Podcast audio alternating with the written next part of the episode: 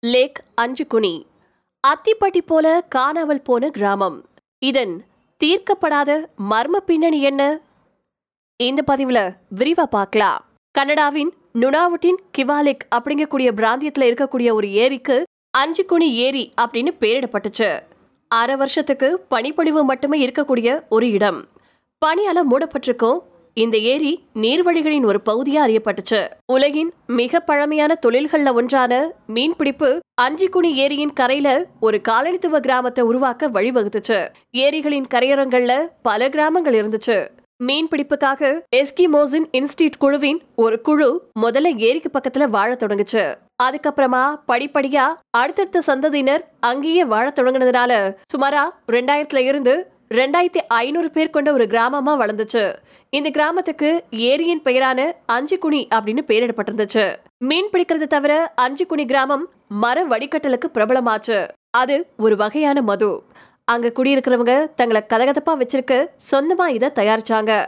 பல மது பிரியர்கள் கிராமத்தை பார்வையிட விரும்பினாங்க. கனடிய வேட்டைக்காரரான ஜோ லேபல் அந்த மது பிரியர்கள்ல ஒருத்தர். ஆயிரத்தி தொள்ளாயிரத்தி முப்பதாவது வருஷம் நவம்பர் மாச உரைப்பணியான ஒரு நாள்ல கனடாவின் வடமேற்கு பிரதேசங்கள்ல ஒன்றான அஞ்சுக்குணி ஏரிக்கு பக்கத்துல ஜோ அலைஞ்சிட்டு இருந்தாரு பக்கத்துல இருக்கக்கூடிய இன்யூட் அப்படிங்கக்கூடிய குடியேற்றத்தை பற்றி தெரிஞ்சதுக்கு அப்புறமா அவரு தங்கறதுக்காக ஒரு இடத்தை தேடி கிராமத்துக்குள்ள நுழைஞ்சாரு.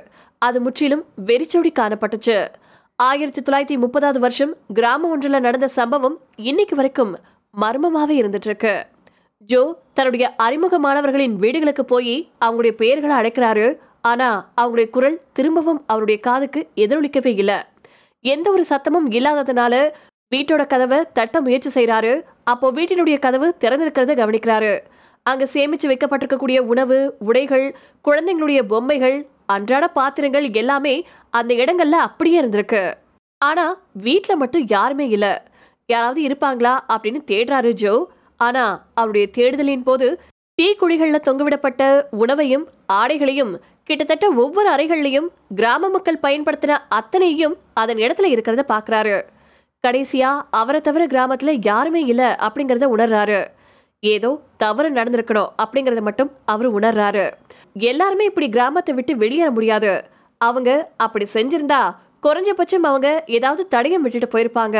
ஜோவால தன்னுடைய சொந்த பூட்ஸை தவிர வேற எந்த கால் தடங்களையும் பார்க்க முடியல.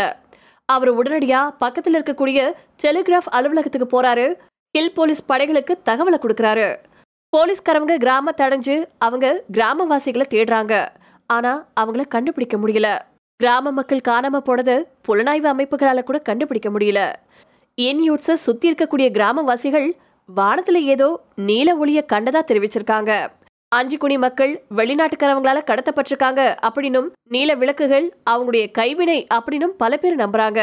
ஜோ லேபிள் அந்த கிராமத்துக்கு வரதுக்கு கொஞ்ச நேரத்துக்கு முன்னாடி இயற்கையால விபத்து நிகழ்ந்ததாகவும் வழக்கமான பனிப்பொழிவு வழக்கமான பனிப்பொழிவு அவங்களுடைய கால் தடங்களை உரைய வச்சதாகவும் அதுக்கப்புறமா நடந்த விசாரணை அறிக்கை சொல்லியிருக்கு. ஆனா ஜோ வான கடவுளான டோர்ன் கர்சுக் அப்படிங்கக்கூடிய உள்ளூர் தெய்வம் தான் அவங்கள கடத்த காரணம் அப்படின்னு சொல்லியிருக்காரு. அதுக்கப்புறமா மற்றொரு தனி விசாரணை அறிக்கையில ஜோ சொன்னது பொய்யானது அப்படின்னு சொல்லப்பட்டிருக்கு. அப்படின்னா அந்த கிராம மக்களுக்கு என்ன நடந்துச்சு? அவங்க கொலை செய்யப்பட்டாங்களா?